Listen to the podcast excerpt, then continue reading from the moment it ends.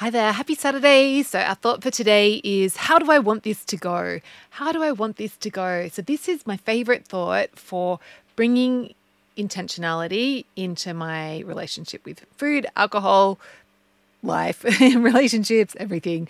But today we'll talk about it in terms of food. And this actually, what inspired me to talk about this was um, the other day. Was school was going going back, and so I was making some like homemade Oreo cookies.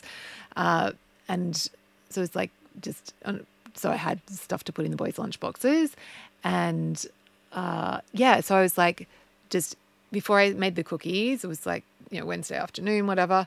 I would was just set that intention of like thought through like how do I want this to go? Like because I do have a history of love being a big fan of the raw cookie dough. And so but I was I thought about it, it's like like Oreos aren't my favorite. Like I could give it leave, take it or leave it leave them and I was like, you know, I really don't want any of them. I'd be much rather, I'd much rather have my yogurt and seeds. And so what I did was I just set that intention that I'm going to like, and kind of little, did a little mini visualization of myself, like baking, making the cookie dough, rolling it out, having the urge to like eat the raw dough, the, the, you know, the little scraps and just not, not doing it. And I also made frosting to go in the middle and like yeah anyway so I, I just set that intention and it's so it still surprises me to this day that i can do that that i'm so powerful that i can actually decide actually you know what? I don't want any of this cookie dough. I don't want any of these raw cookies. I don't even want any of the finished cookies. I don't really i'm not really digging on these and actually follow through with them. And it was interesting because i posted in the group and a couple of people said, Wow, Jules, you know, you must have some, that must have taken a lot of willpower. And the crazy thing is that when you set an intention, it actually doesn't take willpower because it's like, this is what I want. Is like, I want to not eat the cookie dough. And so I don't even have the urge to eat. Like I didn't even have the urge once to eat the cookie dough.